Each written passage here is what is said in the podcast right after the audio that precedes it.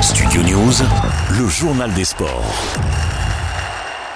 J moins deux avant le grand départ du Tour de France. La grande boucle s'élancera de Bilbao en Espagne ce samedi pour s'achever trois semaines plus tard, le vingt-trois juillet à Paris. Une cent dixième édition qui sera vraisemblablement marquée par le duel entre le double vainqueur du Tour en deux mille vingt et deux mille vingt et un, Tadej Pogacar, et Jonas Vingegaard, sacré l'an passé sur les Champs-Elysées.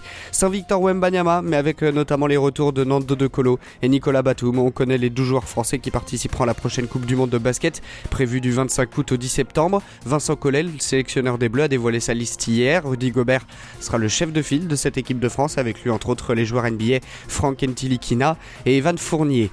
Les Bleuets sont en quart de finale de l'Euro Espoir après s'être régalés hier face à la Suisse avec quatre buts marqués. L'équipe de France Espoir s'est qualifiée pour les phases à élimination directe. trois victoires en trois matchs. Les tricolores ont réalisé un sans faute en phase de groupe. En quart, les Bleus affronteront l'Ukraine, deuxième de son groupe. Les autres affiches opposeront l'Angleterre au Portugal, l'Espagne à la Suisse et la Géorgie à Israël.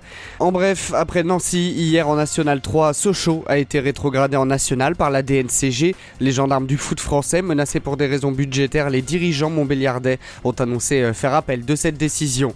Autre affaire de la D N C G, le cas du rachat de l'Olympique lyonnais par l'américain John Textor et sa société Eagle Football. L'instance a auditionné le club hier, mais en raison d'un budget présenté totalement nouveau, la D N C G a demandé du temps et des éléments complémentaires. D'après un communiqué hier, la décision finale est attendue en milieu de semaine prochaine. Enfin, après le débat Départ de Frédéric Antonetti à la tête de Strasbourg, plusieurs noms sont évoqués ce mercredi pour sa succession.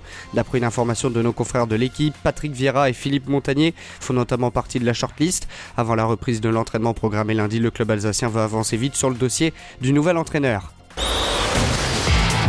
Studio News, le journal des sports.